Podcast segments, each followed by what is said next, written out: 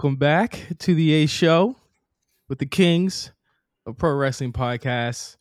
I am Justin here with Meelz. What's good, Meelz? I'm the king of PTO this week because A lot of people I am. the Kings of PTO and wrestling this week. Hey man, well listen, shout out to them. But me, I'm always. You'll always catch me the week before Labor Day, taking the week off, adding that extra Monday as well. Not doing any labor because this is really, to be honest with you, this is the portion of the time during the year where nothing gets. There's multiple pockets of the year where nothing gets done, but realistically, don't expect anything until after Labor Day. this is and then it's the mad sprint until thanksgiving and then don't expect anything from thanksgiving until 2024 yeah, it's pretty much it. It's pretty much dead. It's dead after that. Um, yeah, it, we we have a lot to go over today. I don't want Mhm. to bury any leads. I don't want to like we gotta we really got to get to it because there's just so much like uh in the weeds of what happened with last weekend in wrestling. We of course have a pay per view to predict. And I know the pay per view to I, guess- I guess talk about because we don't really know what's going to happen with it. But we have a special guest today, and this guy is somebody who is who's been in our Discord for for quite some time. He's now a Hall of Fame member, of course, and he's someone that we all we all love to pick on him. You know what I mean? He's he's he's he's like our our little bro in the chat, and I love this guy. He's he's constantly one of the funniest parts of me going into the Discord every single day. But of course, we got to welcome DMV fan to the show. Hey, guy. Hey, you guys watched like that SpongeBob episode where like SpongeBob and Patrick were selling the chocolate, and then they got to this crazy fish's house, and he was like, "Chocolate, chocolate," and then he was like running, like chasing them around the whole episode. Yeah, I'm like that fish. I've been, I've been trying to get on this podcast forever. Like I was like, I was like two numbers away from being on it, like a few months ago, but I'm finally here. I'm excited to talk wrestling with you guys. I've been, you guys were my gateway into wrestling, actually. So like Yeah. a week after I started watching, I found this podcast because uh, I was following J5 because of his uh, video game tweets, and I found out he had a wrestling podcast. So I tuned in, been listening since September 21. Uh, the rest is history. So wow, and it's thank funny. for- It's funny because I can't even tweet about video games anymore. nice. This is so funny. Well bro thank you first of all for joining us. Thank you for becoming a hall of fame patron um and just really you know everything that's coming your way. Did you get um did you get a shirt? Uh, yeah, yeah. I've Okay. uh, worn that short shirt to like two wrestling events already. So All right. Have well, you we been- got we definitely gonna have another one coming your way once that the next the next merch is ideated. It's definitely coming your way. So don't even worry about that. You don't have to purchase it. You don't have to do nothing. You a Hall of Fame patron. It is. It's already in the bag for you. It's one. We already got one set up for you. Oh, fantastic. I know we got a lot to get to, but maybe maybe we could spend a minute on this because uh, I've been thinking about this topic for like a week and I just wanted to like Mhm. get to it. So, yeah, go ahead. You're the, uh, you're the you're, hey hey we we work for you. Go ahead. all right. So, uh, the 19th anniversary of Def Jam Fight for New York is next month. And, you know, when the topic of dormant game franchises that uh, people want to see a comeback uh, come up, Def Jam's one that often gets mentioned. So, do you guys think um, a Def Jam game's viable in 2023? Uh, what changes do you think uh, they should make to it to make it uh, appealing to uh, both the old generation that played it um, back in the days, as well as appeal to the new generation today? yeah, I listen. I love Def Jam Vendetta. I love Def Jam Fight for New York. I don't know if you ever played it, Mills. You played it? Yes, I actually played both of them. this is one of the like rare pockets of my life where I actually owned the console. So yes, I did play them. So I think it's in terms of viability uh, DMV. It's a little tough for the Def Jam license because like right now, like what does it mean? You know what I mean? What does the Def Jam license mean right now? Who's even signed there? Like the other. Oh, I got I got a list. So shit. Well, I already know Wale's there. I already know Wale's there. Oh, did he announce that yet? Oh my god, don't say that. You didn't hear me say that. Go ahead though. we can edit this. So Justin Bieber, DJ Khaled. I edited shit. Go ahead. DJ Khaled, 2 Chainz, Dave East, Rihanna, Jeezy, uh, Jeremih, Pusha T, Fabolous, Jhené Aiko, Coco Jones, YG, Muni Long, Buju Banton, uh, Okay, okay, hold Benny on. the Butcher, yeah. Yeah, you could. Yeah, I, I don't know if that's. I don't know if that's the roster. That's like they'll have to get guests, right? They'll have to obviously Yeah. get a lot of people to come in. First, first of all, quick thing before you think it. If Fabolous is still on Def Jam, that man has been locked in for like three decades at this point. you got a lifetime deal, bro. Lifetime deal there. But I think uh, uh, it- it's tough. Like the music industry is tough now. Like there, there's there. We have rappers that are signed to like agencies. So like everyone wants a fair shake. Everyone's gonna have to get paid differently. It's not like NBA where um, the NBA pretty much kind of determines what these athletes are going to get paid, and they work that out with their union. The rappers don't really have that. So I think that in terms of, of viability for having rappers in the game, I would expect there to be very few if they did make a new one. Like I, I could mm-hmm. expect like maybe Snoop Dogg will come back because he does everything. Fat Joe will probably come back because he's notoriously one of the hardest bosses, you know, in video game history. But I that think, two on one like junkyard fight, yeah, a two on two with Method Man half health. Yeah. Yeah, that that shit was was was crazy. So I think in terms of what they could do, obviously, I don't think Aki will work on it again. We saw what what, what Aki's doing with, with Fight Forever. I don't know if they're actually um, contracted over to AEW, and obviously they have their own issues as well with that. You know, making sure that game is is up to where it's supposed to be. But I would love to see somebody else take over the the the game and and maybe create a new engine for it. I think it's it's definitely something people would be interested in. But I I would you know I would caution anyone that wanted a new game like this to be warned that there might be streamers in the game. Kai Cenat might be in it. You know what I mean? Like it's- exactly. It's going to be a lot different than what you know everyone remembered it as back in the in the early 2000s. Mhm. Also, might have that fight forever engine too. let, me, let me shut up. You can't, Justin. Say Well, nothing. Well, that's why I said I didn't know if Aki would work on it because I think that they're contracted out to AEW as of right now. So like if they were to start working on it, it would have to be a different developer with a different engine. So um, Absolutely. we we no, have you're right. You're right. we haven't seen anything like a, a, a Def Jam fight for New York, uh, you know, Def Jam Vendetta in quite some time. So, you know, we'll, we'll see. But I, I definitely think that, you know, as as far as it being the, the anniversary, that's crazy that we still can't play it anywhere. You know what I mean? Like they haven't brought it over to digital. And again, because it, it, it is, like I said, Licensing would be hard. Yeah. yeah, licensing's Right. tough. You got samples in some of those songs that, and stuff. Like you, you have artists that aren't signed to that label anymore. Who do they own their music? Do they not own their music? It's it's the same stuff that GTA runs into every year uh, or every couple years with GTA three and four and five and online, where they take the songs out sometimes and then they have to put the songs back in because they lose licensing rights for the song. So um, it would be tough. It, it, would be really tough. But I, would- would love to see it. I, th- I definitely think that there's a there's a audience that would love that, especially for black people that just love to have games that are you know really structured for them and for us. You know what I mean? I, I think that'd be really awesome. I knew I could get a lot of mileage out of this topic because you know you guys are both ingrained in hip hop culture, and I know uh, J5 you have a position in that video game sphere. I'm not gonna. No, it's cool. No, it's Yeah. fine. C- completely fine. Yeah, I could, I could, I could talk about it. I can't criticize it. so All right. I could talk about. It. I just, I just can't criticize it. But yo, we're gonna get into the show.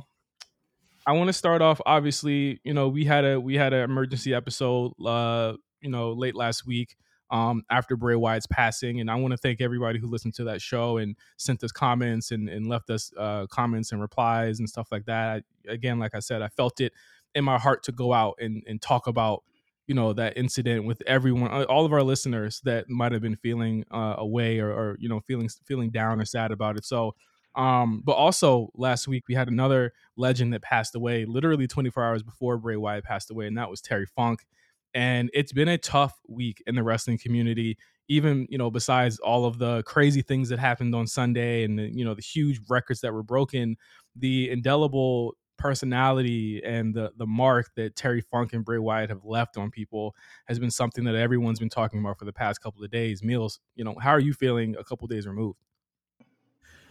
You know, it's great to see kind of everyone um, celebrate him and kind of like the unity within the wrestling community. Um, and then it's also, I mean, we we've run through this unfortunately like many times over the course of the 300 and what six 307 episodes that we've done on this podcast um and just kind of seeing it's it's to me it's always interesting seeing kind of like the market leaves on people because wrestling deaths are very like they hit hard like even beyond just characters like people are usually noticed as celebrities but when you're noticed as a character and you're celebrity it kind of like whoa that you know how does that happen but for me personally um you know it's a my i usually get a lot more heartbreak seeing the stuff like seth rollins and his emotional kind of like reaction to it or becky lynch at the end of raw that's the stuff Mhm. that usually like kind of like hits me um in, in a way but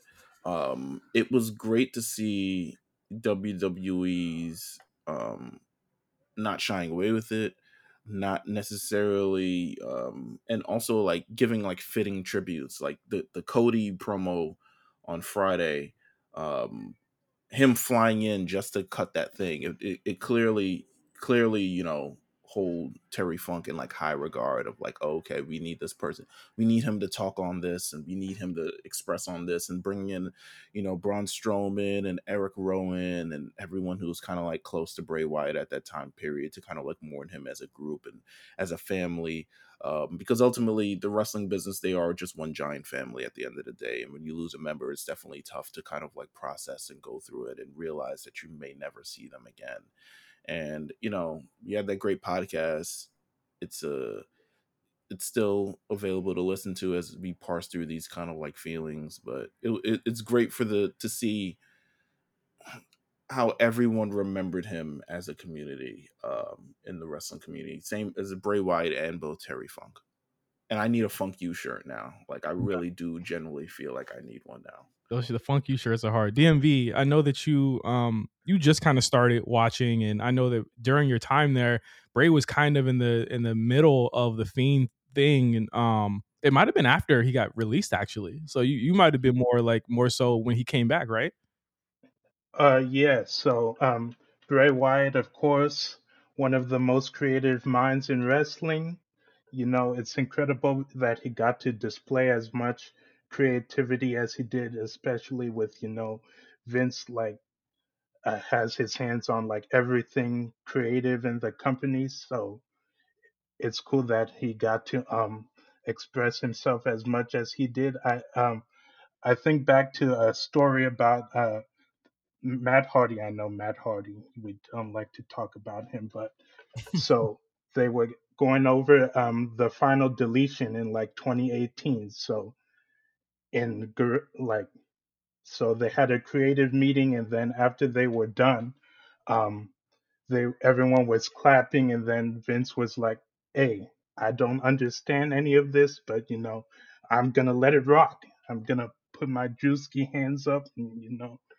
I'll let it ride. So it's cool that um, we got to um, experience all the all this uh, on, all the great moments that um, That he had, right? yeah that he had. You know, Yeah. he played a part in multiple significant moments. Like you think to the um, two of the most, if not the two most important, uh, significant moments of the modern era. Uh, Yesomania, he had a part to play in that, and the start of the tribal chief era. You know, um, he Roman uh, won that match uh, between Braun Strowman and uh, Bray to um, kick off his, you know, Yeah. world record setting reign. So Yeah. that's cool. My heart aches for Alexa, who was close to him on and off screen and figured to have um, a lot of creative tied up in uh, the Uncle Howdy Bray Wyatt stuff, as well as Braun, Eric, Bo, JoJo, and her children and Yeah. his children. So yeah, Yeah, and the fact that we heard he was on the mend, and we know maybe primed for making a return, made it more made this loss more tragic. So absolutely. No, you're you're right, and, and, you know, as more details come out about it, I know there was a TMZ report that came out this morning that a lot of people are kind of upset about. I don't know if you saw that Meelz where um, he had a defibrillator machine um, that uh, apparently he wasn't wearing um, at the time of his passing, uh, and he, hmm he passed in his sleep. And um, you know, let me just say, this COVID shit is not a joke, man. You know what I mean? Like hmm it- it's it's it's serious. It, it really is. And to to see someone so bright and so smart kind of just taken out by this thing is, is just is just really sad. And I think another thing that I've thought about as time has passed since we even recorded the the podcast last week is you think about every single person that's on that main roster has somehow crossed and crossed paths with with Bray or, or Windham in their career. They all came up with him all through FCW, all through NXT the thing with wrestlers passing is that we don't notice or we haven't noticed that none of the modern people now have have passed away. Like it's not as prevalent as it used to be in the 90s and the 2000s so when you think about it this is the first major death in their generation. And that makes this that makes this whole thing hit a little bit differently for, when you think about the wrestlers like Seth and Becky and everyone there but also for us we haven't seen this with someone our age in a long time. He's our age, he's our generation, and that's what makes it, you know, even more tragic than than I could have even thought about a week ago.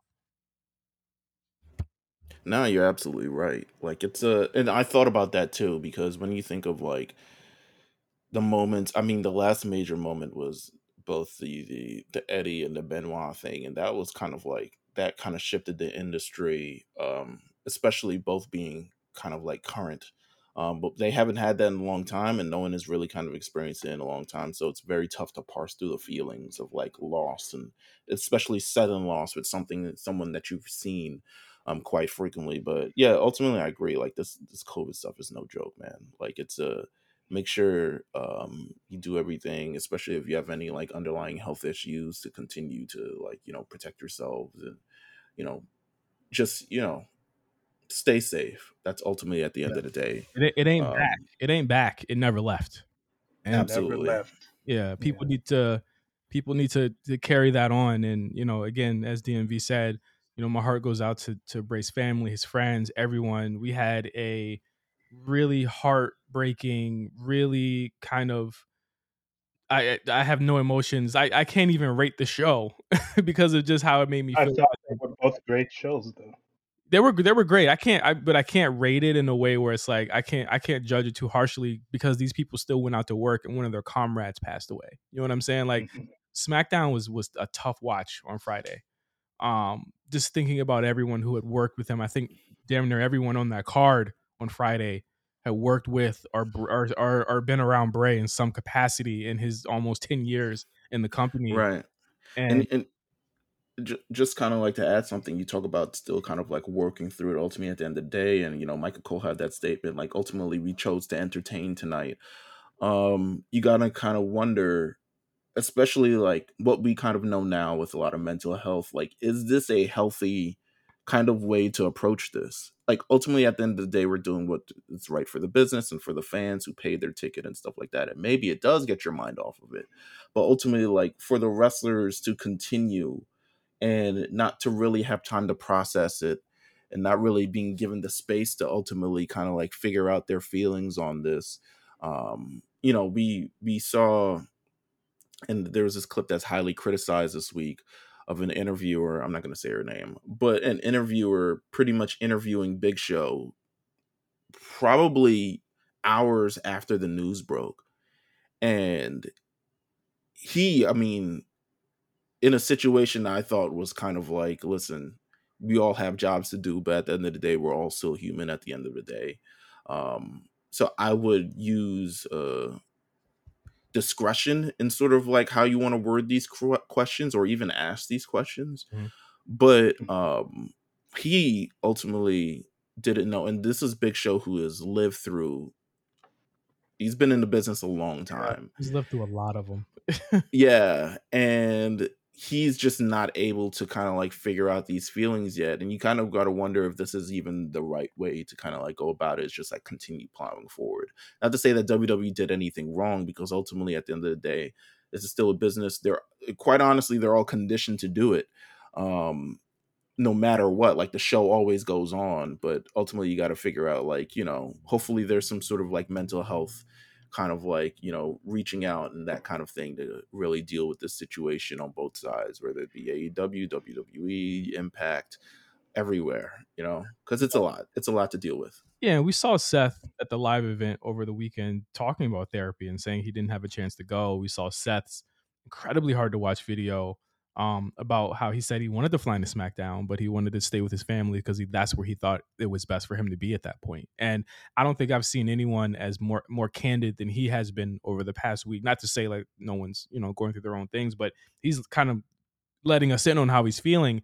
I think to your point, Meelz, I think some wrestlers they really do want to work through it because I think that's probably how they take their mind off of it. But I do hope that there are mental health disclaimers and and resources that the other wrestlers can use there. I would hope that they would take that step and that's in both companies to say if you need to talk to someone this is a number that you can call or this is someone you can call. I know it's not tough. I know these motherfuckers are built differently, but I would pray and hope that no one, you know, or or or someone takes uh that help and and they take their mental health very seriously.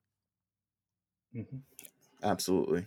Um and I know um, AEW Tony Khan's um, allowing um, AEW wrestlers to go to the um, memorial service for Bray, correct? Yes, yes, they are, yeah. and uh, giving them that time off again. He's giving them two weeks off, so they're able to um to leave. I think the services are this Wednesday, I believe, or I, I would I would think that I think maybe if if I were to think maybe the um what what is it the re not not the repass the uh the what what's the first one I forgot what it was. The wake. The wake, yeah, but I would imagine the wake is Wednesday, and I guess the, the actual services would be this weekend or next weekend or something. Probably not this weekend actually, because a lot of the guys are going to be working, but um, probably next week. So those are the two weeks that will probably be accounted for. But um, I, I, I, we go from this somber, sad start to the show. Not not because DMV is on the show, but we love you, DMV. Oh. But we go from this sad, somber start to the show to all in from Wembley Stadium. Eh, did, did, who watched the whole show? I, I was in and out. It was Sunday. I had to run errands. I I don't got time for that. It was it was at nine a.m. my time. I watched I, most of the show, but go ahead, DMV. I went from almost skipping the show to watching Rampage. I was gonna watch Collision to get ready for it, which you guys clown me for in the Discord, but whatever. listen, don't eh, listen as a fellow collider, don't bear into the pressure. Yes, I did not watch it on Saturday when it was airing, but I watched it. At so I, I watched it on YouTube. Nobody in our Discord. Listen, it has been. It was the most quiet it had ever been in that Discord it was like 520 or something uh my time and somebody was like y'all really not watching this? Or something. And then i think it was bree said y'all really not watching this? And then someone answered at like seven o'clock like yeah we wasn't watching.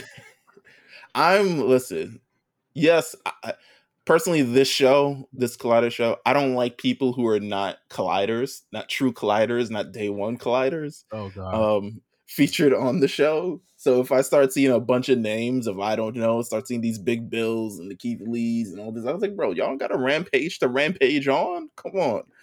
Um, so that yeah. is my thing. But go ahead. Did you did you did you get to uh, all in? Yeah, I even watched the pre-show to get ready uh, to get a primer for like all the big storylines, and you know, a special someone showed up on the pre-show, which I'm sure we're gonna get into later. But mm, well, hmm. at least Meelz, now. Meelz you can tag in because J5, I don't know, might not want to talk about it. So. Moné Watch, come on now, Moné Watch. Of course, we got to tag in on Moné Watch. Listen, well, Mercedes Moné, damn steaming seats, bitch. they had her. I don't know what it wasn't even like a suite. It was definitely like sting seats. But they showed Moné, Mercedes Moné. She, you know, she dropped some pics earlier. Oh, I'm in London. Da da da da. But I didn't believe him because wrestlers yeah. are notorious trolls. Um, Especially the four horsewomen. Yeah, Becky. Yeah. yeah, Becky will definitely be like, listen, glad I could grab some beans and toast on the way to work, like some shit like that, and um, post a picture or something. But no, I didn't believe it until they showed her up, and she showed up on TV. And there's been you know news that once she's cleared, there she's she may make some appearances for and AEW. Would have debuted at Blood and Guts at the TD Garden if she was ready by then. I'm sh- yeah, I'm sure she would have debuted at Forbidden Door. I'm sure she would have. It, it's just a listen. I think everything. I think everything happens for a reason. Um, mm-hmm. so maybe she was not meant to be on Forbidden Door, nor Blood and Guts, and maybe that was for the best because the rest of the Blood and Guts, besides Blood and Guts, the rest of the Blood and Guts show was not that interesting. Um, but listen, it's Moné Watch. When she's cleared, I'm sure we'll see her in AEW. And uh women's we'll wrestling see. Twitter was not having it, boy. They were not having it. How could you? How could you have it? How could you have it? You know I'm, I'm what happened. I'm I'm okay if she's Elise from New Japan, but I'd imagine that similar to what they're doing with Will Ospreay, they're like massaging it. He was like, "Oh, your contract's about to be up in six months. Mm-hmm. You know, we got water over here. You know, we got Buzz Cola. You know what I'm saying? We got uh, we we doing stadium shows. You want to be at the stadium show? Pull up to the stadium show. But then I don't know. To tell Mercedes pull up in in Louisville, Kentucky, and see and see how the crowd is there. But um, I'm assuming they're massaging this relationship a lot. They better keep fucking massaging. They better work out all the knots because Yo. you thought Punk. If you thought Punk was a was a divisive member of a mm. locker room, are y'all serious? With Britt y'all got listen. Y'all got one or two Mercedes losses to do off rip. After that, she not losing no more. we not we not doing she can be like i'm not doing this losing thing that you got everybody else tap dancing to on various shows. No nah, it's not gonna happen i but... ruby broco oh my god. Well listen i watched most of it. I missed the first i missed the opening thing. I missed like the first three matches. I didn't get in until pretty much ftr versus the bucks. Um but i will say this was probably the best paced AEW show that they've had. Um, I will say it was definitely the biggest show that they had, and in some aspects it felt that way, in some aspects it didn't. But I don't think the show was bad, but I also don't think that anything on the card stood out as like memorable, groundbreaking. I'm gonna look back at this at the end of the year and be like, wow, that moment was insane because everything was just yeah, there's just various moments where I'm just not, I wasn't jiggy with it, but um, yeah, I, I they. 80,000. That's all we heard. Listen, 80,000, 80,000, 80,000. They they I did it. 80,000. I think in terms of us always saying that AEW doesn't have moments, they allowed a lot of the people there to have moments of walking out. You know what I'm saying? Like just walking out and mm-hmm. wrestling in front of that many people. I think that is their moment. They will always have that moment. It, That's true but essentially it's your WCW uh, Georgia Dome Nitro. That's essentially what you're get what it's giving, and then after we know what happened after that. You know, mm, yeah. Once again, AEW tripping over their feet with undermining their biggest moments with backstage drama. So exactly, you better tell them. You better tell them. Come on now. exactly. So, um, I mean, my thoughts on the show, it was fine. It, it was largely fine. I, I thought that it, it, felt like, and I don't know if you two felt this watching it. It felt like they were like, all right, don't do forty percent of the wild shit you would do on Wednesday and Saturday. Like, do maybe twenty percent of it because we got to get out of here. Like, it felt like they. It felt like to me, I don't know. Like you say paced well. I say I felt like in some aspects it was rushed. Like that, that I felt I I looked up Mm. the casket match was over. I was like, yo, did they have did it have any heat at all?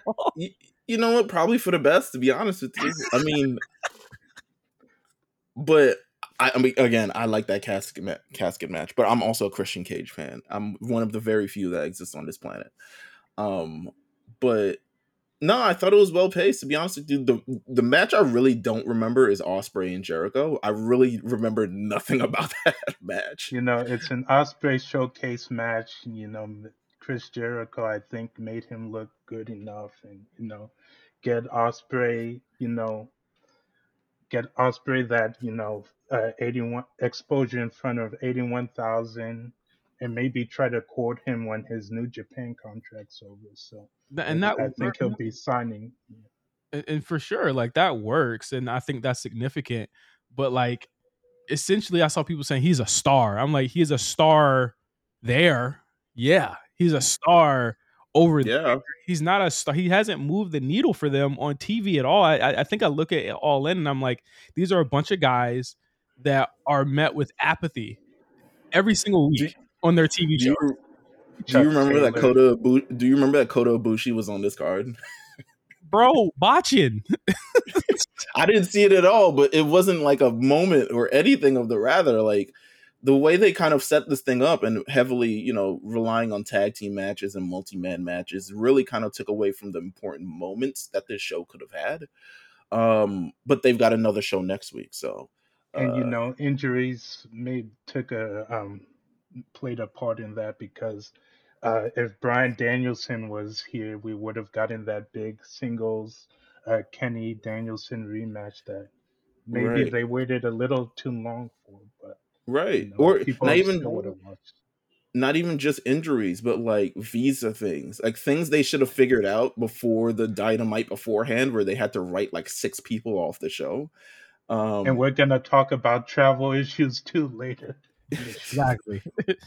But I, I again it's it's like i just don't feel as though a lot of the people on this card like the thing is is that we're watching the card not in europe where these people don't see them every single week. You know what i'm saying? Like they don't see them in, in their, all of their towns. They're popular. They're popping over there. I get that. Like i'm never i'm never going to take away the 81k from them. I, I you can't. But i think that in terms of when they get back here the reality is is that they're not okay here. They're not they're not okay at home. How many everything not times- all right at home. how many times do we go hey Dolly G AEW looks like it's turning the corner. Yeah. And then we get the same crappy programming we get every week. Exactly hey turn that up dmv hold on man. I got something for you bro. I got something for you bro. H- h- are you ready for this bro? Here we go. Hey, hey it actually worked. That's my that's the big surprise for me. because you know what you know what we I, I gotta i gotta i gotta turn the button on because you know who we talking about right now but we i want to get to the main event first of the show and, and why i didn't feel like this was like their mania main event thing even though they were trying to work a mania main event style because they were trying to work a mania main event style let's just be clear they they Yeah. would it was the longest match on the show um it it, it was it was so fucking slow with a lot of really crazy like i don't is it wrong for me to say that I didn't feel like they had very good chemistry this time, like they did the first time they, they had a they had a match? No, I'll I'll say definitely the first match I thought had a much better and stronger through point, and that could possibly be because one is heel and one is a face. Because MJF was definitely heel and he was playing up that aspect, and he had Adam Cole kind of making the comeback. But this face versus face match, it's typically hard to do face versus face matches, and that really kind of land anywhere in like good standing. Um, but this match to me played up a little bit too much of the will they, won't they. And at the end of the day, I think they're trying to tap into the bloodline thing of this long term storyline kind of movement. Um, but I think the will they, won't they, I think there's a little bit more subtlety you can do it instead of someone trying to hit someone with a belt behind their back at least once a week. You know what I'm saying? Someone trying to attempt to super or kick someone some behind. brass knuckles Yeah, I think there's I think there's a little bit more subtlety that you can add to this to make it interesting, but Adam Cole ends up looking like a doofus at the end for saying he will do anything to win this championship and literally not doing anything, not doing pretty much anything that he can to win the championship. You know, uh, Roddy Roddy Strong is like you fucking idiot, and MJF ends up um with the roll up, winning the match and retaining the AEW World Championship, and they stay a tag team at the end of the show, and it's a, I just, it's a, I guess a happy ending for AEW fans. I just think waffling on that whole thing just makes them both look stupid at this point. I think we were waiting for the turn. To me, when they won the tag titles, I was like, they're not turning tonight. I knew it because like they they that would just they don't know how to write themselves out of a storyline where the tag team belts are they, and also those types of storylines never work for me where the where the tag team partners are champions but break up. I don't like that, but um, I just think Adam Cole's writing has been pretty abysmal here. I, I really do. I, I think that what what AEW is doing is now they're letting a moment breathe for way too long because you, unlike the bloodline you don't have years and years and years of equity built up in this storyline you have months and months and months of it and they have to try and stretch this out to I would imagine full gear, which is going to be like their their big November pay per view, where mm-hmm. have things happen.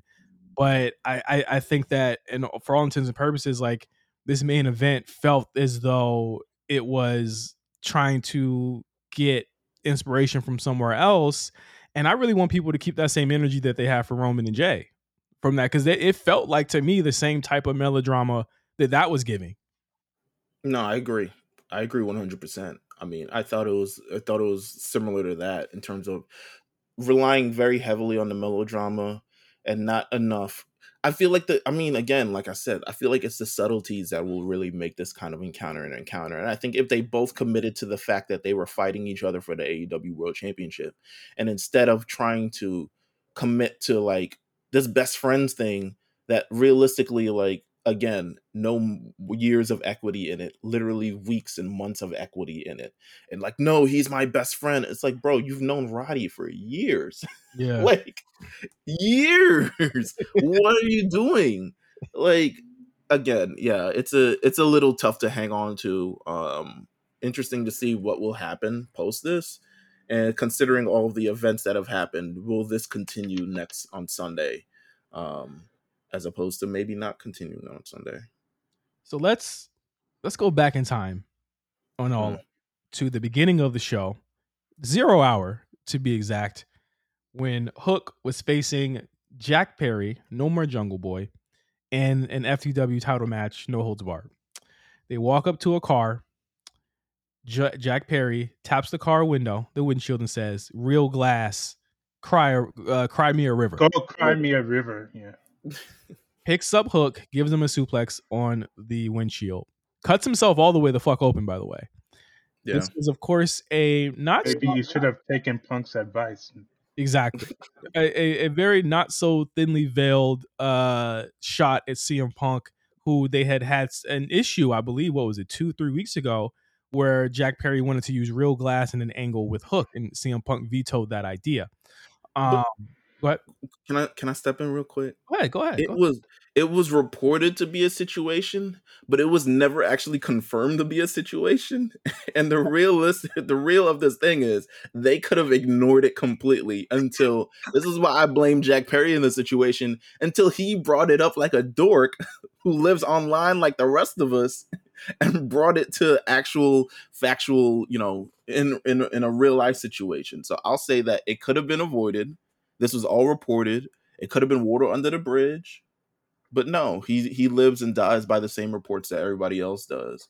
Um, and I guess he didn't like that we were clowning him um, two weeks ago on our podcast. But hey, it is what it is. As we should have. So before the show starts, CM Punk and, and Samoa Joe are set to begin the show. Um, obviously, because it looks like it looks as though the way that they book these things now is that they either have the punk, punk and the elite all the way at the beginning so that they can leave, or all or one goes on first and the other one goes on the, the very last so they can avoid each other, which I guess is fine. Um, it is reported not even what what was it like 10 minutes into the punk and joe match that someone mm-hmm that that Punk and Jack Perry got into an altercation before the match, and I'm looking at the match like, but we're watching him right now. so like, what, what the fuck happened? Um, that was awesome. it is re- it was reported or has been reported, and- and again, again, just like Brawl In uh, or, or Brawl Out, we're, we're getting reports every single day. It was reported that when Jack and Perry, with four different versions of the same story. exactly, uh, Jack Perry goes backstage, and we don't know if it was he bumped Punk or Punk confronted him or Jack confronted him. We don't know. Oh, uh, let- let's be clear. Every all every version of the story, Jack Perry loses. Let's just be clear here. Yeah, Every- he looks like a bitch in every every single version. there's, there's no version of this story where Jack Perry wins or looks like a real nigga at all. None. I, I bet even his friends are telling the story to people and not telling him that he even got a lick off. So it's gone from Punk put him in a rear naked choke to a chokehold to a punch to some type of altercation. All of these things are happening. You have AEW members who are are they there seemingly there or seemingly you know backstage or they're hearing about it saying oh no that's not what happened and again it begins this AEW cycle of disinformation and confusion it's like they throw a smoke screen up and you don't really know it's almost like it's almost like they're gaslighting us where it's like oh no no no you're crazy for thinking that Sean Ross Sapp or anyone who always reports on us positively are saying you know you know uh, uh backstage information about us so we get so much information after this. We learn that Punk's travel, with, with, along with a lot, a lot of other people's travel, was botched. He gets off the plane, right? He call, He doesn't have a car waiting for him. They pay this man millions of dollars, and they don't have a fucking car waiting for him when he gets to London. And the ca- and the and the travel coordinator's phone is cut off. It's cut off. come on, come on, Calvin. Come on, Calvin. Figure it out. Punk has to take the the the the The the tube, baby. the, the tube. the Metro. He taking the tube. take the tube and has to get help from fans who noticed him in the fucking uh, subway to get to his hotel. Hey, Punk. Wembley's that way. There was no one, and, and, and mind you, let's go back to the fight. Let's fast forward back to the fight. After the fight, we don't even know who was told to leave. We hear that they were both told to leave. We hear that Punk left on his own accord. We hear that Jack Perry was told to leave. And then we, we don't know what the fuck is the truth. We don't know nothing is the truth here. Not like like I'll- they can tell you minute to minute everything that mm-hmm. happens in a WWE locker room. But when it comes to AEW, it is always playing a game of telephone. I would assume that considering Jack Perry's match was done first, as soon as he after the altercation, he was told he had to leave, and then CM Punk came back and was also told he had to leave, but then said, "Let me get my shit, so I can go, please." Like I'm, I'm not leaving. What are you gonna do? Drag me out? Right? I'm assuming that's what happened in terms of just kind of like the order of the matches. But yeah, like this is so funny that this happened in real time it, with real people in the real place that it happened. and I'm sure a journalist or something saw it and they're currently just not reporting on it as they're waiting for other people to report it to see because if he I mean, I don't know where Meltzer was the entire thing, but to me he seemed very close to TK. So um, I'm sure he was there and could have reported something, but Sean Ross Sapp, I mean, he he got it off, and it was a. This is a. We're not done yet. Oh, all right, go ahead. Yeah, Yeah, we're off. not done yet. We're not done yet. You know why? Because even after this, today, right before we fucking record, we get more news. PW Insider comes out and they're saying, well, well, there could be, or Alvarez also comes out and says, oh, well, there could be, there could be suspensions levied against Punk and Perry. The the, the thought, the, the the thought right now is that suspensions are, are, are on the way. Sports Illustrated report the Nice. Sports nice. Sports Illustrated. Do Shout out to Justin Barrasso. Do you hear me? Shout out. Sports Illustrated reports that CM Punk and Jack Perry are suspended. They have their own good authority. This is as accurate and authentic a source as you can get. One, two, three hours later, there have been no suspensions according to us. Punk doesn't know about a suspension. Jack Perry hasn't even been commented on, or he hasn't he hasn't commented on it. So no one's suspended. So who's who's telling the truth? Man, I feel like someone told them that sus- they were suspended, and Punk said, "Who told me that I was? Sus- I didn't hear a damn thing from. The- I haven't heard anybody since I got off the tube. You know what I'm saying? Like, I I haven't heard a damn thing. So y'all gonna have to figure this thing out. Y'all gonna have to make this thing up, make it dance something. I, all I know is I'm gonna be in Chicago. The show gonna be in Chicago. If y'all need me to buy a ticket to pull up, just let me know from now. So the idea, if we are to think that this is if this is cool or this is going on, this is happening, is that Punk and Jack Perry, let's just be clear, they're not going to be at, at, at all out this Sunday. They're not going to be there. In Chicago, by the way. People have paid tickets. Well, not many people have paid tickets if you look at those returns, but people have paid tickets to go see CM Punk. They will not see him. I will tell you right now, if they see a, if they see a young buck or a Kenny Omega, oh, they will see Kenny Omega because it's, it's Omega versus uh, Take a Shit. Takashi, yeah. Sorry, DMV. Takeshita, Takeshita, I got flamed for it. Take a shit. Uh, uh, if, if it's not if, if if if they see a buck or a or or a omega, they're gonna boo them out the fucking building. Okay, because that's just what's gonna go down. That's just what's gonna happen. Because this is a this is a culture in your company that you have fucking created. And once again, regardless of if he was right or wrong, and I've been saying this, CM Punk probably shouldn't have laid his hands on Jack Perry, especially knowing that you're almost a year removed from the thing that got everything this cracking this whole this whole thing. Like you should have you should have the thing that makes it hard for t- even Tony, who is his art his most ardent defender, to actually justify is the fact that Punk put his hands on the kid, regardless of anything. That makes it harder to defend the guy right now, and it makes a suspension or a release very likely in my eyes for CM Punk. I don't think he's gonna release him. He I should. really don't. he should. He should. He should. I don't think he's gonna release him. I don't even think he really wants to suspend him. To be honest with you, he's like, well, he got Chicago on Saturday. I mean, they can figure out something. How what Um, figure out what? no, no, no, no, no, no, no, no. I mean, they can figure out something for Saturday. Don't get me wrong. If CM Oh. Punk doesn't show up, they'll figure out something for Saturday. It's not. It's a fake world title. It's not that big of a fucking deal. But, uh, yeah, they don't recognize it at all. There's, there's been rumors that it's actually going to be a belt. No, we have yet to be seen about that. Um, so they can really kind of do anything on that show. However, I don't. I don't know.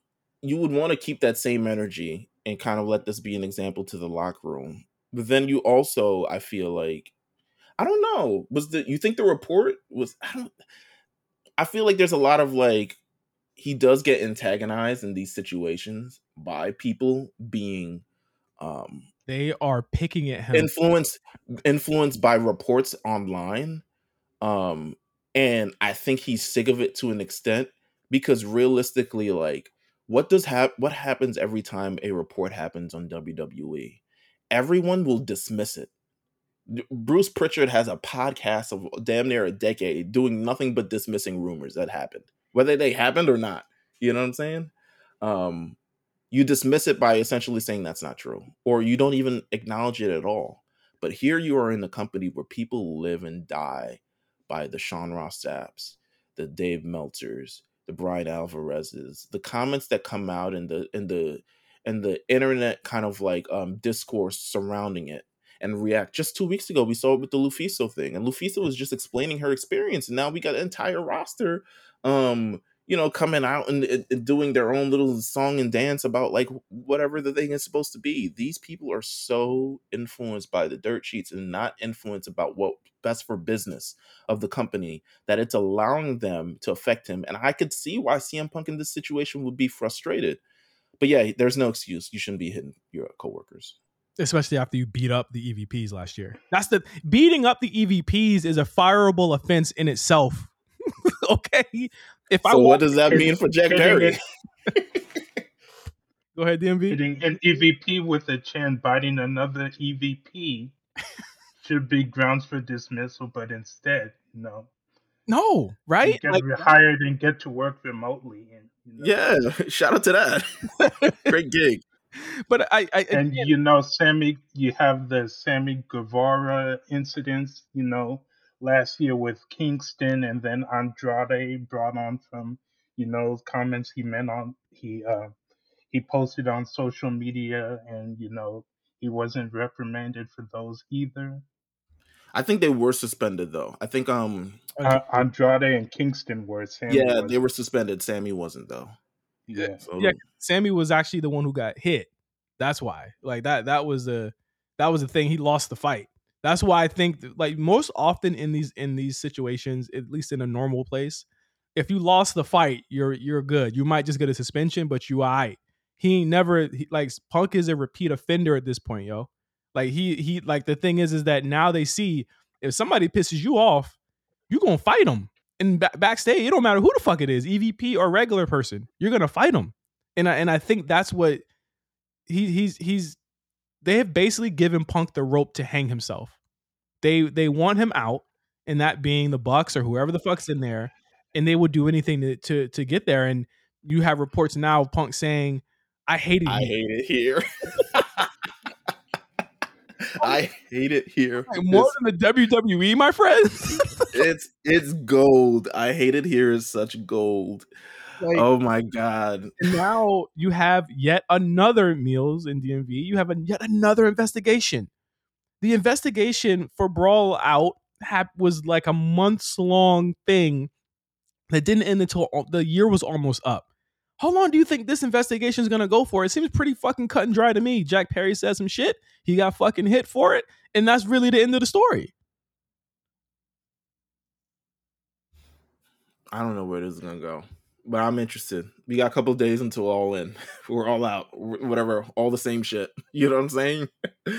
um, What is what in your opinion, Meelz and DMV? What do you what is next for the CM Punk thing? Like like you this is now but let's be clear. There are at least 70 to 75% of that roster that does not want to work with CM Punk. We see that already on his TV show and who's on there and who's not. Because they have now created a TV show where if you go to that show on Saturday or if you go on a show on Wednesday, politically, you are looked at differently, which is insane to me. That's like LA. I would, I would hope not. That's literally what's happening. Punk has set there's the collide. Y'all say it yourselves. You're collider. I'm a collider. You're a a collider. People have I, side with Punk. I don't know what to say. like you guys have said it. your- You if you go to that other show politically, they look at you differently. I already know that's gonna happen. I already know that's happening. I already know that's happening. There is this this locker room has so much discord in it. it there there there's just no clearing it up. So if you're Punk, Amen. if you're Tony and Punk, you already know the locker room don't fuck with you. They don't want to hear you. They look at you different because you got your own fucking show. There's only 10 people on that show that work every single week. It's just Hey man, we, we they got they got all types of you know characters on fucking collision at this point. like it's um insane to me that they think that they can still make this work when there is no trust between the owners, the talent, or anything in between for this man.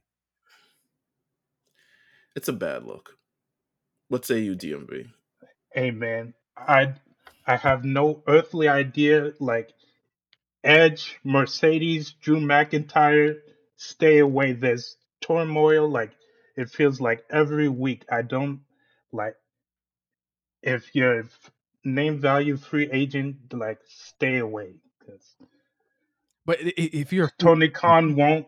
Con- Tony Khan has an inability to put his foot down, and it emboldens his employees to act like this. So I don't I don't see he, he either needs to uh, put his foot down or um, give up the reins to someone who will, someone who they'll respect. Because yeah, this is just gonna as we're just gonna keep getting these incidents over and over again, absolutely. and No. nothing's gonna change. Yeah.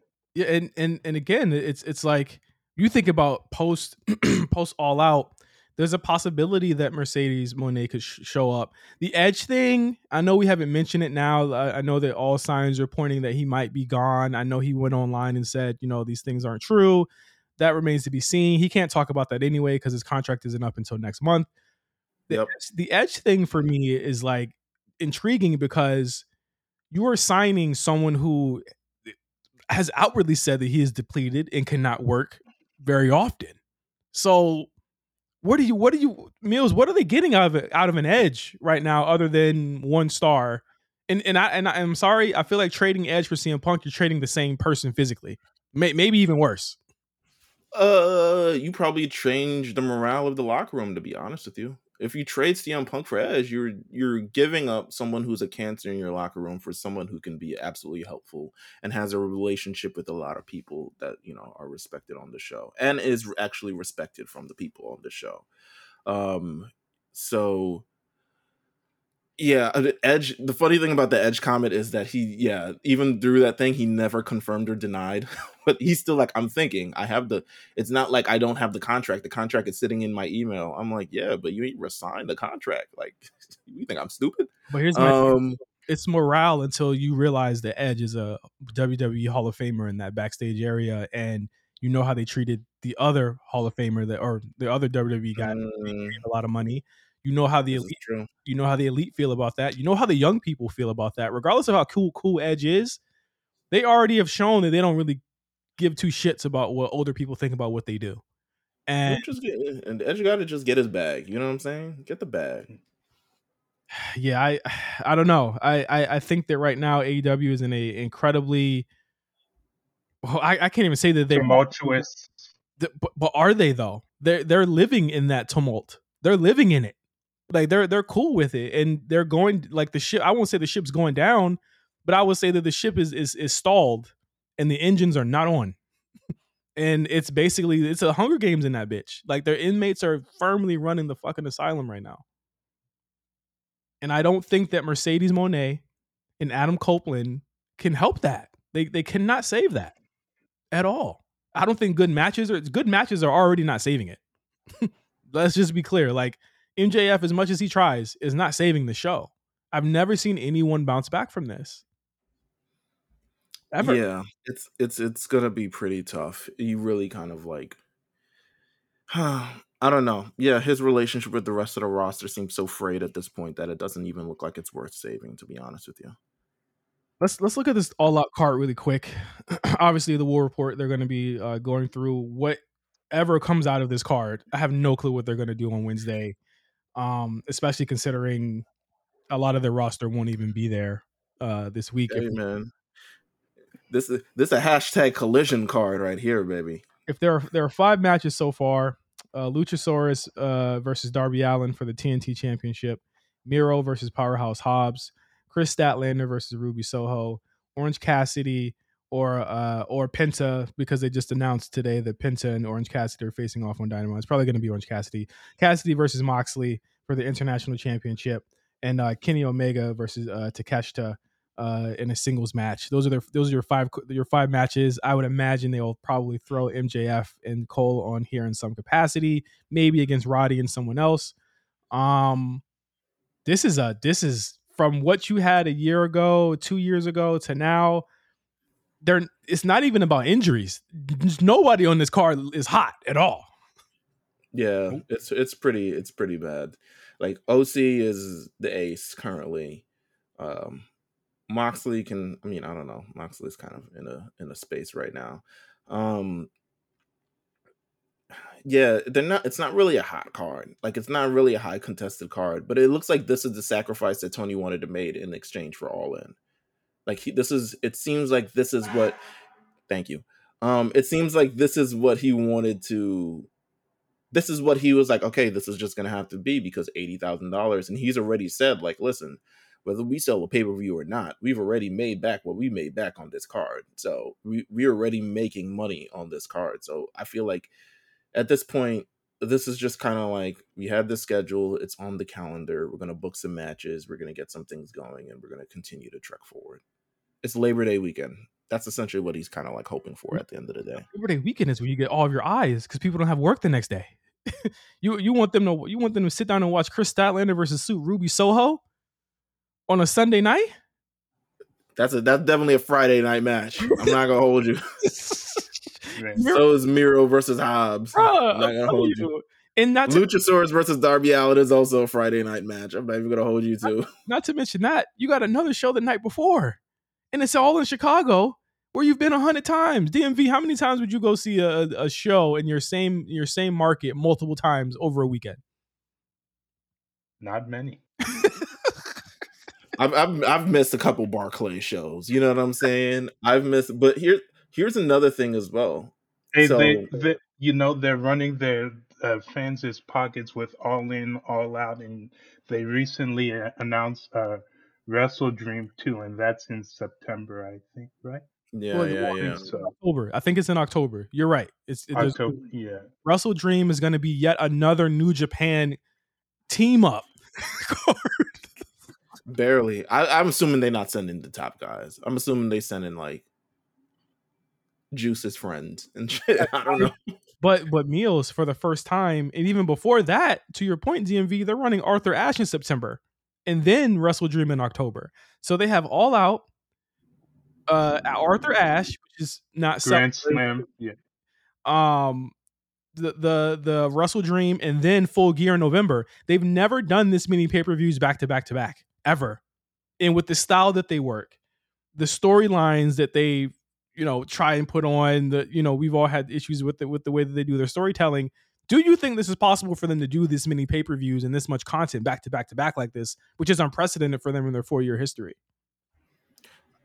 I mean, TK is just like a mass generating machine. He doesn't really like process like storylines and like major peaks and stuff. So if you were asking him to generate four different cards on four different nights featuring a, a, a, a roster of 80 people, he's gonna do it. Now, whether it'll be successful or not, whether it'll, it'll be whether it'll be all out 2021 or it'll be fucking what's the what's that championship show that they have Battle the other the night? Battle of the Belts, you know, six or something along those lines. Whether it'll feel like that or feel like this, it'll be it'll be interesting to see. But um I don't uh they got a lot going on. But this is also they got a lot going This- on. this is this is what they've this is what they're supposed to be doing right like at the end of the day like they have to grow they have to realize that there's a lot of demand if there's going to be a lot of demand for this you have to meet that demand and currently i think they're um exhausting all of that and then i also had another question if you paid for tickets for the united center and punk is not going to be there Mm-hmm. give me my money back I want it, especially Collision. If, if Punk ain't on Collision, I, I ain't there. Oh. Give me my money back. Nobody's there. No, I, I mean to be honest, nobody's at those shows anyway in, in America. Well, well, All hell is about to break loose in this company, and I just want to let y'all know this is about to be the funniest fall for wrestling, fall winter season for wrestling that we've probably ever seen. It's, it's going to be hilarious. Um, I want to I want to predict uh payback. Uh, it, it basically should be raw branded, but they got a couple. But hold on, uh, before we get to that, um, John Cena, um, John Cena's announced himself for um seven weeks of um programming on Friday Night SmackDown. So, do we want to maybe get into that before we Oh yeah, dive into um? Yeah? For sure. Yeah, Cena was announced. He, of course, we we we did talk about that he was going to be on SmackDown uh, this week. Uh, basically, I guess you know in preparation for the India card that he's going to be on in September. But they also went ahead and SAG be damned. Cena said, "I I need to do something, bitch." He said, "I work, I work money. I'll work all October. The strike ain't over. Shit, I'll work all in November. Like fuck it. Um, he's gonna be there uh for for the next seven weeks. I would imagine, and I think this is actually is like it's like Adele in Vegas. well, you know what? And, and and you know, we we kind of came down on Seth a couple weeks ago, uh, and rightfully so for his comments on the writer strike and how it was kind of opening up opportunities. But now we're seeing that opportunity bear fruit with Cena. You know, largely who's who's the bit. This dude Cena has a new movie come out every single week. I mean, Vacation Friends Two is out now on Hulu. Yeah, I saw that. He's got a number one movie on Netflix with Jackie Chan too. Yeah, that the hit terrible movie by the way. I didn't finish it. Uh, he got that movie with Jackie Chan. They, they came out a couple weeks ago. Um, he's a busy guy. He's gonna be in uh, Mortal Kombat One Peacemaker. Oh yeah, he's doing the voice for Yeah. Peacemaker as well. Um, again, he stays booked and busy, but now he's booked and busy in WWE. I think it's actually, again, like I said, this is where that opportunity kind of bears fruit, where you have Cena throughout the fall months, where Roman will not be there. And I think to me is a great way to get ratings, of course, but to fill out those arenas that are kind of longing for the next chapter of the bloodline as we wait to see what I would assume and would hope would be kind of the third act of this whole thing coming up uh in, right in, in Mania season. And I think also, you know, I think by the mere fact of him not commenting on any of these situations at all, he's just jumping back into the role of John Cena. He's not coming at it from the actor of like I'm lending my star power to WWE. He's like, no, John Cena's back. You know what I'm saying? John Cena never left. I was there at WrestleMania early this year. So maybe that's another thing of like why I guess maybe the SAG um the SAG strike uh isn't really like frowning upon this or like no one's really frowning upon It's this because Wrestling isn't union, that's why. Uh right, right. none of the wrestlers have uh none of the wrestlers are part of SAG. So he's technically okay to promote and do all of this shit because it, it doesn't fall within SAG. So he, he found a really cool loophole here. Yeah, nah, it's it's true. It's true. Um so yeah, I'm looking forward to see John Cena on SmackDown. You know, I think SmackDown has been having good numbers. I think it wants to maintain those numbers, and you got to do anything that you can. Nick Khan is a monster. So uh Who do you think he's gonna work with? I, I, I would imagine a month long program isn't out of the realm of possibility, but who do you guys think makes the most sense for John Cena at this point? don't say LA Knight. I, Uh, the guy who was in the ring with at Money in the Bank, Grayson Waller. I, I think he's uh, all about um, shepherding the new generation into the WWE. He worked with Theory at WrestleMania, so I think it makes sense for him to um, help get Grayson over with the crowd. I think um, we'll get some good promos out of it. I think great. Um, Waller really held his own during that Money in the Bank segment, so Mhm. I think we get some good material out of it. Me personally, John Cena, Bianca Belair backstage segment. I know she's kayfabe injured, but you know that that'll set Black Twitter on fire. no, I, I I feel you on that. I feel you on that for sure. Like I, I think again to DMV's point, him working with the younger generation would be incredibly cool to see. I'll raise you this: there's a Cody segment with Grayson Waller at Payback. What if, if only for a second here, you get you get Cena come out as a surprise at Payback and and confront Waller, and we do get some kind of situations here with Cody and Cena on SmackDown. Like I, I feel like Okay, I was uh, yeah, because I was like, wait, he's just gonna bypass Cody and go to Waller. no, no, no, no, no, no, no. I, I, I would say so. Cena and Cody work together. I, I think that's something that people want to see. I think that it gets they're they're kind of no one's really complained about it yet. They're kind of playing loose with the with the with the brand switches, but I also feel like there's nothing for Cody to do on Raw right now. so it would be cool. For him it would be nice for him to be on SmackDown and kind of work with with, with Cena because on Raw, like I feel like it's so insulated as as to what storylines there are. Cody lives in his own universe until he's ready for Raw. He wasn't even on last night's episode. Exactly, exactly. And and to be fair, that man needed a break. he had been all over the place for them. I mean, he said, "I'm gonna fly to SmackDown. You might not see me on Raw, though. You know what I'm saying?" Um, I could see John Cena. You know what? I think it would be kind of like a cool little thing. Um, John Cena solo Sokoa. Hmm. wow. Let's get let's get Solo doing something. Solo not really in the mix. Solo, this is the longest Solo been out since Solo showed up. You know what I'm saying? Um, Or you get or- Paul Heyman do a couple promos. Cena working with uh, Jimmy. Cena working Jimmy too. Possibly. What if it's Jimmy and Solo versus Jey and John? You know what I'm saying? Or or whoa, Jey and John or John and Cody. That Ooh. into the to, to the space because you got to think y'all right like you got to start working cody back into the storyline at some point because what we're what we are gearing up for is and the thing, thing like mania is coming up really really fast the thing we want to get to here is cody and, and, and roman face to face again because that's the that's the match like to me that is the match in the company right now is is is Mhm. gunther anyone but a little bit bef- before that is cody roman too is the match that everybody wants to see.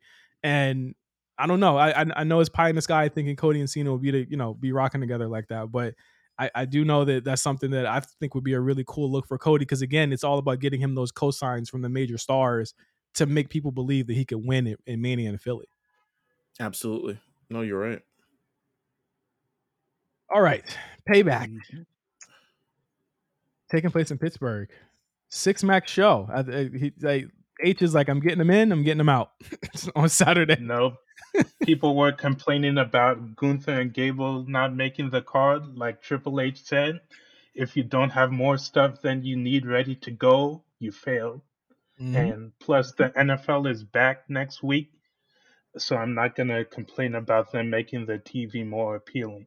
Absolutely. No, you you you hit the nail on the head right there. Gunther and Chad Gable is off, but you want to have that moment, right? Where you solidify the fact that Gunther will be breaking the record. And you do that on Monday with a win over Gable if he wins against Gable. You solidify that moment on TV. You solidify that history making moment to everyone there that he did it live and he did it in front of people and he did it with a win. And I, so, like, I'm cool with Gunther not being here. And I think, honestly, and I want to know how you feel about this, Meelz. Is like we're just gonna have to get used to sometimes people just they're just not gonna be on the pay per view cards all the time, and I think that's something that we're not used to. No, absolutely. And it, it perfectly honestly, it sh- this should be the kind of way it goes. I'm for it because it makes TV feel more important. And I think one of the biggest gripes about what I had, especially like pre, I would say pre maybe like 2020, 2021, was that everyone was running through the motions on TV and there was no actual like main events being built up on television.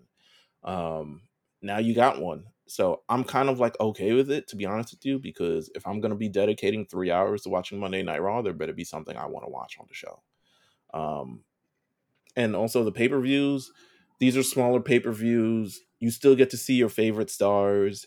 You still get to do the same thing. Shout out to um, Tyrese Halliburton says John Cena, you better show up at Fastlane. I'm sorry. Hey man, bro. I've never seen him in my life. I hope he shows up to like WrestleMania 40 because I'm planning to go, Lord willing. So I've never seen him live in person. So that'd be John, great. listen, John Yeah. Cena is a is definitely a special experience. So make sure you see that. But yeah, let's let's get into this card. Let's let's predict what's going on on this show. Yes, sir. Let's start off with uh, Kevin Owens and Sami Zayn versus the Judgment Day of Finn Balor and Damian Priest, the only two niggas in this whole group that don't got no belts. Uh, for a, a Steel City Street fight for the undisputed WWE Tag Team Championship. Um, as everyone knows, we talk about this in the Discord all the time. This has been a very ongoing, you know, feud for the past couple of months on Raw. So many main events dedicated to it. So many different variations of this main event. Now we're finally getting it for the titles. Um, Kevin Owens and Sami Zayn have been bit with the injury bug, you know, for the past couple of weeks, past couple of months, really. Um, and they haven't been able to kind of be like the tag team champions that we kind of thought that they would just because of these injuries. Um, this is, you know, no fault of their own, but I do think that there's a sense that you kind of want to get these off of them so that the belts can breathe. And you can also use this as a way to make the judgment day a bigger force on Monday Night Raw if they're not going to break them up at this point. But I would love to know what you guys think. I think there's an opportunity here. One, like you said, to kind of like get the belts off of KO and Sami Zayn. Also, again, feature Judgment Day. There's a potential feature them on SmackDown, which is very, very nice.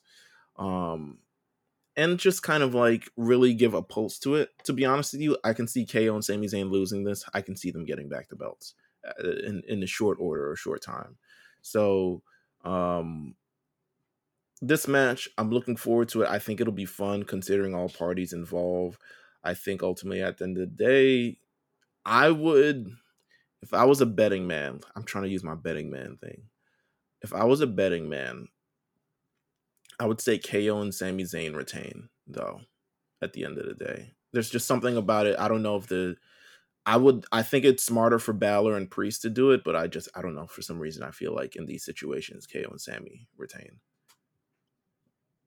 I got. Uh, I wouldn't be surprised if um, Judgment Day um, steal these titles from KO and Sami because you want these um, uh, PLEs to feel significant, and you know one way to do that is title changes.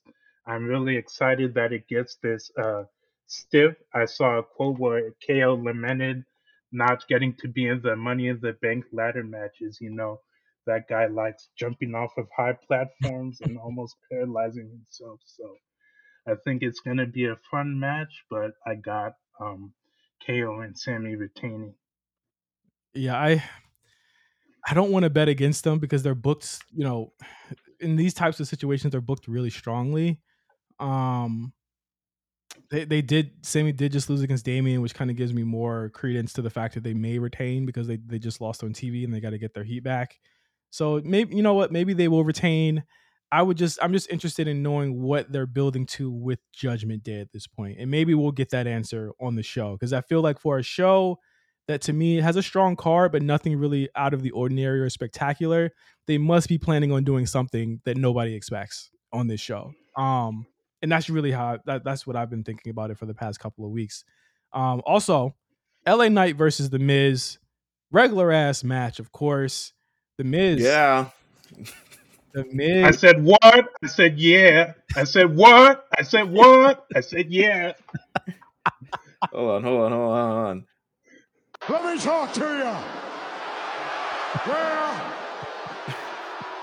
I got my wannabe tough guy, big bass voice on, so you know I mean bad Nats. Yeah. Cause Papa don't play that. Yeah. Nah nah. Yeah. I'm a dangerous man. Yeah. Shout out to TikTok. Listen, man. Listen, listen, pals.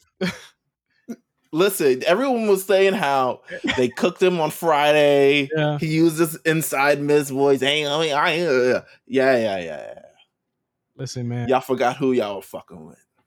Li- listen, man. I got the Miz merch on the way. I'm, I got the that boy cooked him something good, man. Here's the thing about this program. The promos have been on fire. I think there's no better person to bring that out of la knight than miz. I think miz is doing what he's supposed to do. I think even from the beginning miz has kind of had la's number.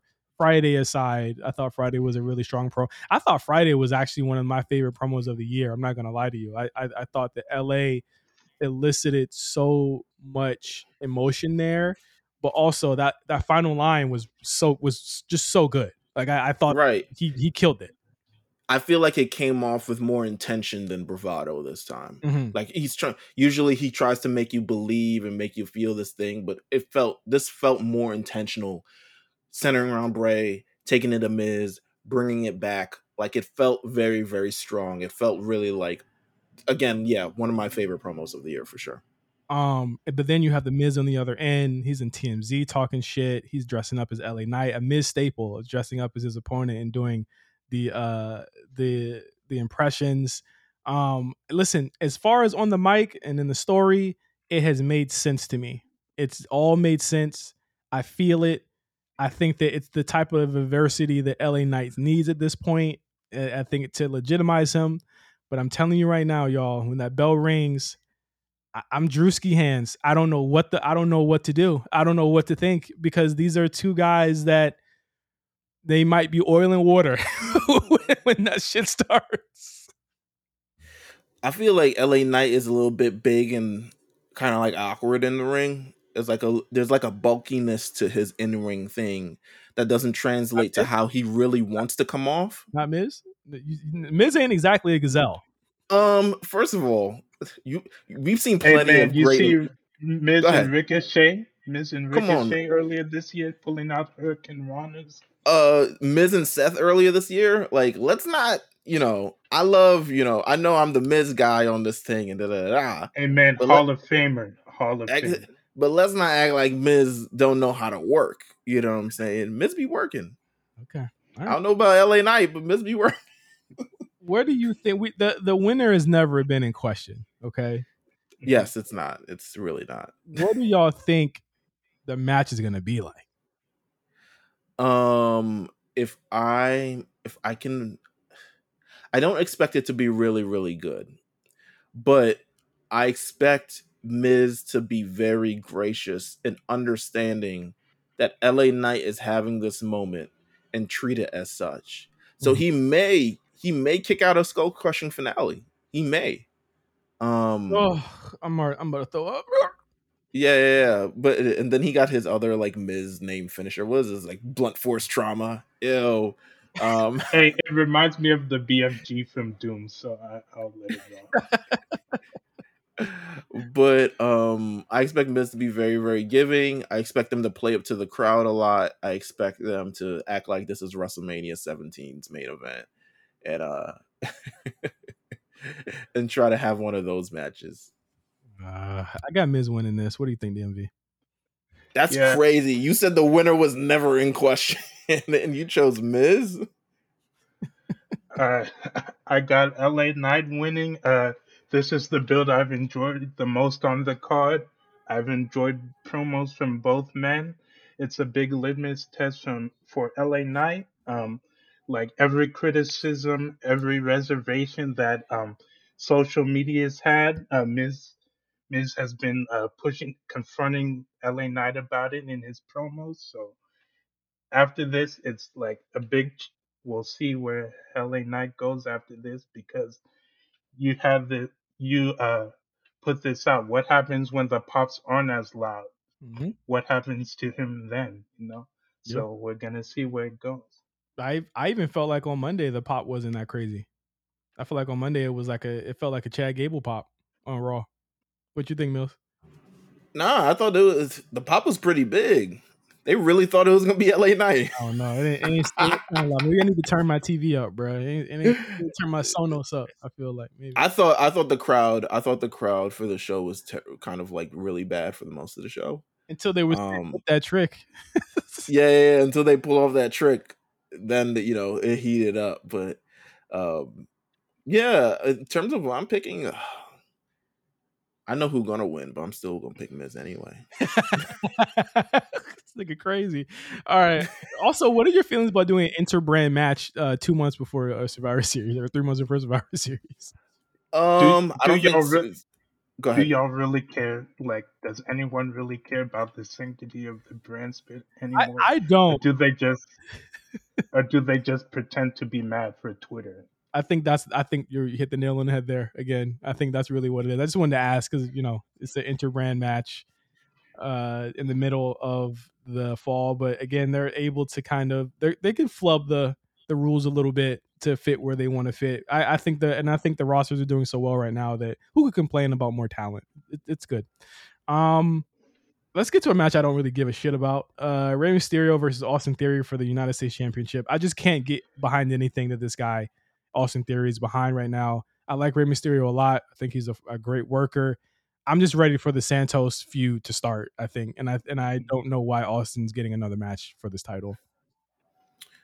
Um, I'm looking forward. I don't know. I guess I'm not looking forward. I guess I was just kind of just saying that. Um, his quick match. Yeah, it might be something where I'm not that interested. I think they're both great workers.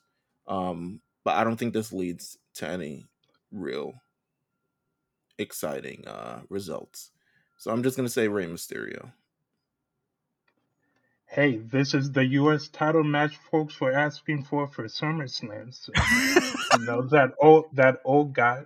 Where's Austin Theory? Why wasn't he on the card? oh yeah, there was that old guy. Yo, what's wrong with him? well, here you, you know Austin, Th- you know, I will give, I will put this out there. Austin Theory was cooking in the ring around this time last year against like the Seth Rollinses of the world. So maybe Rey can bring that out of him again. We'll see. I'm expecting Santos involvement here. This this is just like to get us to um the uh real feud that we want, which is Santos Rey, and then Rey passing the torch ultimately. Mm-hmm. Whether that happens at Fastlane or Survivor Series, I think it happens sometime this fall. So yeah, I yeah, I got Rey Mysterio winning. Yeah, I think that um, I think Rey will win, but I'm wondering is a surprise. I'm I'm very again. I have a sinking feeling that there's going to be like a twist or something in one of these matches on the show. I just don't know what what match is going to be in, or a surprise that we don't know about.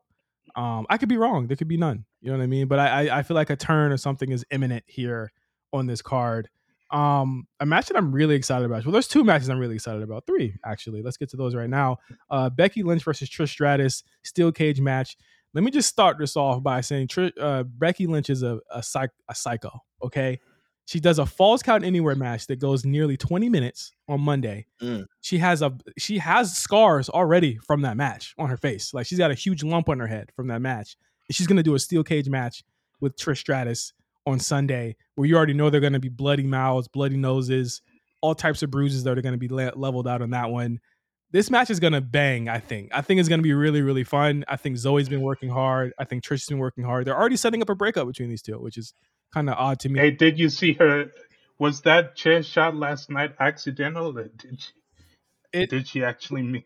It looked accidental. I'm it just it's just so funny that I could not come up with any logic as to why she would have did it other than she wasn't paying attention or a spot was blown where she was supposed to do that, but she did it too late. Mm. She was probably not supposed to be where she was and got hit in the face with a chair. Exactly. I don't think she was supposed to be where she was. I do I do however think because it played into the ending, I do think Trish was supposed to throw the chair at some point because it was that was that was how Becky won the match was because of the miscommunication.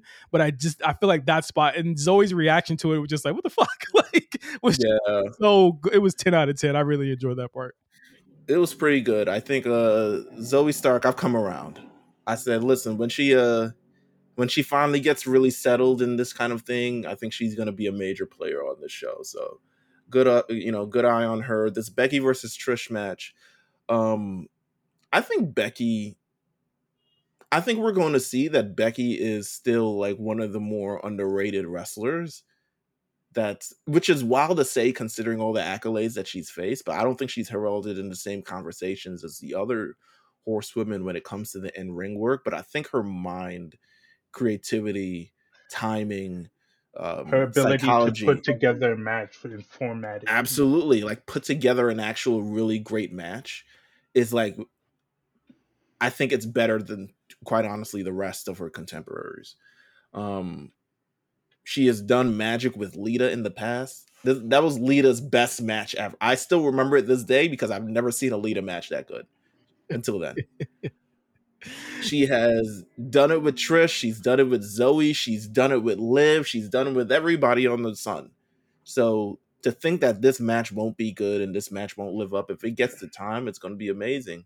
I think Becky versus Trish is going to be fire. I think Trish is doing a great job, and she's you know shout out to Armand. Stay busy with Armand. Shout out 29 minute interview. They go over Liv Morgan. They go over f- her favorite snacks. You know, uh, Cardi B. You know, tag team. You know, yeah shout out shout out to Yeah, Armand. hey dmv dmv you on our show he, fuck fuck armand show hey, Armand's Armand's mad at me for some reason. I don't I don't know why. hey, I- hey, for you i'll crush his gym for you you know i'll do anything Hey, don't do- DMV. hey! If he wants to invite me on Rewriters Room, we got a problem. We can resolve it. I'm just saying. Hey, I'm just saying. Pull up to the front door with it. I'm Hey. gonna pick ultimately. Ultimately, I'm gonna pick Becky Lynch to win this match. hey dmv put it said put an address on it and i think becky lynch going to put an address on it on sunday i think she's going to come out she's going to win because it's time for becky versus tiffany stratton next month at no mercy let's get it Oh hell yeah! I, I, I honestly, for real, I think she's gonna work that no mercy card, Meelz in DMV. I, I, I think that's gonna be the, the thing that gets people to to buy tickets to that show. They They- want they- I think they. I think they want that 800k. yes, I think they want that 800k for sure. I said they want that 800k. They're like, we could do this anytime we want to. Just be clear. Well, here's the thing: you do the 800k in September around the time where they're doing Arthur Ashe and you're doing all these things. They're like, oh well, our Yeah. our C show is doing what your A show is doing. What's Just be clear. We could have did this years ago, and we just chose not to. we were developing stars. Sorry. Now those stars have flourished, and we're getting 800k. yeah, Come on now. yeah, yeah. It, it's it's hey, I want to move back into that. I think she takes a little bit of a break in between that for Survivor Series because she doesn't have a title currently, unless they do the the tag match at Survivor Series, which I, I pray that comes back. I think those are really cool. Uh, you move her on to Rhea, I think, toward the end of the year, and then you we, we kind of figure out where she's going to go for Mania. I think there's a plan for her for for Mania, but that has yet to be seen. Um, next up, I'm wondering where uh, Trish and Zoey go. Do you think tag titles? Maybe uh, Raquel. We're gonna get into Raquel next, but Yeah. maybe a Raquel program. That- I feel like Liv would have been the program if she was healthy, but unfortunately, oh for sure, for sure. I I think uh, Trish seems to be in this for the long haul, right? Like it seems like she's she's she's here for a minute. So I agree. I would give her a couple weeks off and then bring her back. yeah, I, I think so as well. I, I I think that there's definitely plans for her to be factored in to at least Mania and Philly, and then she could kind of she could ride off into the sunset. And and I think for for a run that she's been doing right now has its ups and downs, but I'm largely enjoying it. I, I think she she's she's a welcome addition to the show, and and as a fan of her from way back when when I was a kid, it's it's really cool to see her still fucking working pay per views. First time in a steel cage match, I think is really dope. Um, another match I'm excited about: Rhea Ripley versus Raquel Rodriguez for the Women's World Championship. This has been something that a lot of people have been waiting for for a long time. You remember how they used to do this type of thing in NXT. We know that they have chemistry. It's now time to kind of see how that works out. I really like the segment they had on on Raw, really showing that uh, Raquel is finally that physical, um, you know, wrestler that Rhea's been kind of avoiding and trying to avoid this whole time as champion. And now we finally get she couldn't get the riptide on her, so I think that's gonna play into the match. Yeah. that we're gonna see. Yeah. Yeah, for sure. I, I I mean she's gonna have to pull out all the stops to beat her. And again, this isn't David versus Goliath, but the Goliath versus Goliath, and who is going to be kind of the strongest between the two here. You don't see Rhea defend very often. So when you do, it's definitely a must see, right? Like like kind of attraction. So to have her on the show is, is a big deal, especially against Raquel Rodriguez, who they seem to have a lot behind and they want to they want to do a lot, you know, a lot with her and with this match, I think is it's going to be a great um, a great test to see if she's really really ready for that spotlight. But I still have Rhea somehow squeaking out a victory against Raquel. I don't think it's that time yet. Yeah, I'm gonna say Rhea Ripley. I think she's pretty much big business on every brand. Um and it's just it's just better. I think knowing knowing how much she is H, she's like capital H. Yeah, Um I'm sure H is like, nah, we running this till mania. Like for sure. yeah, Like absolutely. And for everyone who for everyone who's going to complain about her um not having enough matches and not being booked properly, like we're gonna show them. So I think uh Rhea Ripley's gonna run this until Mania at least. At least. sneaky. A lot of people, the SmackDown belt notwithstanding, a lot of the people who are champions right now have been champions since April, which I don't even think a lot of people have really noticed. But he's giving people some long reigns. Like even even Seth, he won it in what May. He's still he's still rolling around as champ too. I, I I'm wondering when they're gonna kind of you know decide that it's time for, for to switch the belt off to somebody else. But um, I got I got I got Rhea uh, winning. DMV, what do you think? Yeah, this is the match I think I'm most excited for on the card. Uh, this is a big test for Raquel. I'm getting like Iyo Bianca vibes from earlier this year at Backlash, where you know uh, Iyo was ascending the ranks and you know was waiting for that big test on the that big platform, and then you know it led to her you know eventually winning Money in the Bank and then becoming WWE Women's Champion at uh, SummerSlam. So I think, uh, me personally, I've been like an ardent Raquel defender in the ring as a WWE employee, like all that off field off field stuff. Like I don't want to, like I don't want to go and get into that, but if if Raquel doesn't win a championship by the end of 2024, something would have had to go, I think, pretty wrong. So I think this is a this is a big test for her. I got Rhea winning though; it's not her time yet. Yeah. Um. a- a- again, like I said with this card, a lot of solid matchups that you know, uh, some of them haven't been seen yet. Um, and I think this is definitely the one that has that, that carries the most intrigue as far as how far Raquel can go. Um, and and and really like can Rhea kind of recapture that magic that she had at WrestleMania here with a star that she has to essentially, as the ring general here, she has to kind of get Raquel over. You know what I mean? Like this isn't going to be a squash match. She has to actually make Raquel look strong, and uh, I, and I think she's up to the task. Uh, but finally, man, I think they're gonna give it to my. I think they're gonna give my guy main event, y'all. I, th- I think Seth is finally gonna main event a pay per view this year. it would be wild if he didn't, but yes, I'm assuming all things are cleared. If he comes out and opens the show, I'm gonna be tight. I I am going to hold out hope. The thing is, is that if it's not him, then his wife is gonna main event. So like I, I I still feel like that's a W for him, but it's also like no, just give the guy main event. He's gonna main event. I feel like this show. I mean, it's it's been the the most uh advertised and commercialized portion of of payback thus far, and that is Seth freaking Rollins versus Shinsuke Nakamura, um, for the for the World Heavyweight Championship. Seth's been going on a stellar run career wise and with the belt. Nakamura, they're rebuilding his character. I'm really loving the vignettes they're doing, showing that he's you know he's doing all types of martial arts. He don't give a fuck no more. He swagged out. He dripped up, and he's ready for mind games. I liked I liked the uh the promo on Monday. I like Seth's fire, and I like Nakamura's swagger and style. It seems as though he's up. It seems like he's like waking up. he's finally back. He kicks Seth right in the damn face.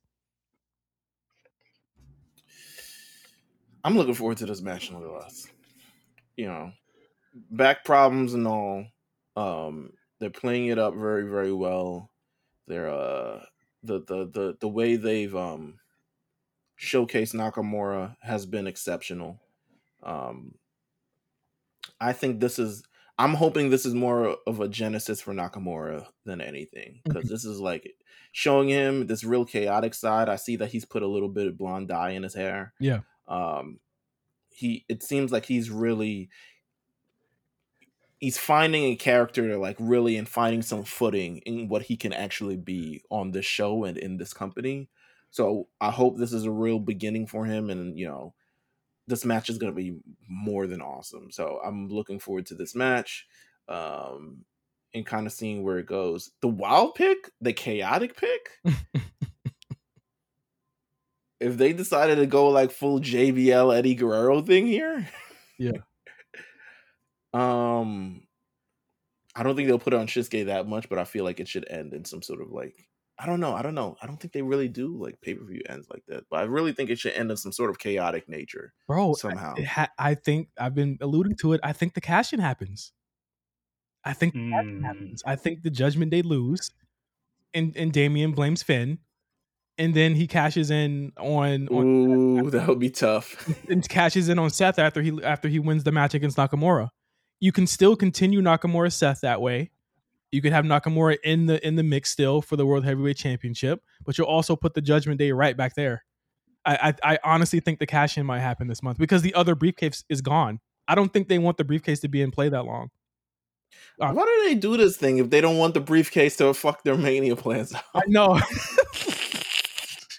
like because I, I never get it. because the question is is like why would Damian not just cash in and do what Seth did at Mania? You know what I mean? Like I think Right. that ends up being the question, or why would Especially if this nigga lumbar is broken in seven places and shit. Hey, hey, I know y'all got into an argument about like the back fracture last week. I, I, people are working hurt. I don't know if everyone's working with fractures in their back. I, I don't know.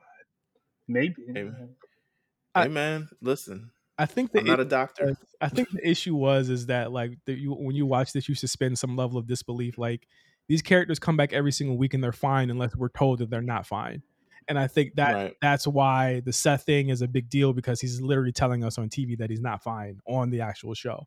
But um, I, I really think that if you do the cash in here, it makes this pay per view must see. But it also Fastlane is in like three weeks after this. You know what I mean? Like it's, it's like not it's not too long after this. You can realistically have Damian hold this. I, I just the only thing is is that if they're doing champion champion and Survivor Series, I cannot see Roman Reigns versus fucking Damian Priest. I don't think they're gonna do champion versus champion in Survivor Series. You think you don't? I think that concept yeah, I think that concept is over.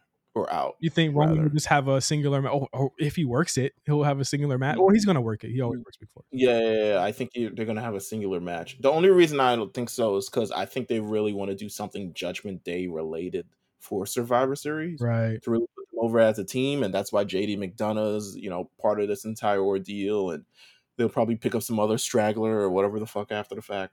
But um, yeah, I don't know, I don't know, but I could be wrong. I could be wrong, No, but you- I think a cash in, I think a cash in would be monumental at this show though. Yeah, it, make, it makes sense to do the cash in here. I think you can have Seth. You know, he's he's my, my thing is like I I didn't. It's cool that he got the title. He can win the title a thousand different times now. You know what I mean? It's cool that he was the first person to have it. I don't think he needs a long run with it. Like I I- I just really don't think that that's something that um is really worth it right now. As it was great that he got that moment though. He got to be the first, and I think that was important than the reign. Um, whether it ends up going over to Nakamura or Damian Priest or whoever else, there are just so many people, yo, that are just waiting for that title, including those guys. It's Finn, it's Damian, it's fucking uh, Gunther. It's so many people that are waiting for that title. I just don't think one dude should have it this long. It should it should go to many different people on that show before they get drafted away. I agree. So um yeah, that is that is payback. It seems Hold on, I didn't give my. I didn't give my. sorry, I'm sorry, my bad, my bad, my bad. Go ahead, DMV, my bad, my bad. I, I've loved uh, Shinsuke's promos. Um, you know, I think he's uh, awakened a different beast inside of him. I know uh, a certain member of the A Show network, not gonna name him, he hosts a show on this network though, so I'm not gonna throw his name out there, but he said he might be washed. I think we're I don't think Shinsuke is washed. I think we're gonna get a great match. I think Seth's gonna win it though, but I do like you guys' um uh, cash in idea.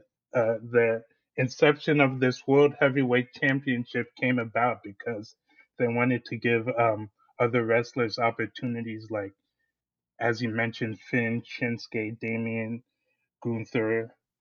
So I think it it'd be a good opportunity to um crown someone new, give someone new an opportunity right as NFL season's about to start where you want as many eyeballs as you can. So I got Seth, but look out for that cash in. Yes, sir. Yes, sir. That is payback.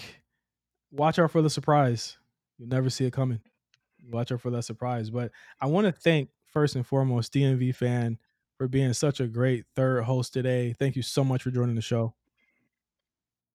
Oh, thank you. So I'd like to thank you guys for giving me this opportunity to be on such an uh, eno- enormous podcast. I know a lot of ears are going to be on this because there always are when you guys talk about CM Punk and AEW drama. So I'm glad you guys made me feel welcome, made me feel comfortable. Uh, you know, sh- I'd like to give a couple of shout outs. Cyrus Kwan, love you. Uh, listen to the War Report. Love all you guys at the Rewriters Room. Armand, Channing, CC. Uh, subscribe to Black Wrestling. Watch the Stay Busy Trish Stratus interview with Armand. Watch Mick Carter's and Catering and watch the Black Announce Table. Eh, Hey, Manny, if you're listening to this, please forgive me. Please.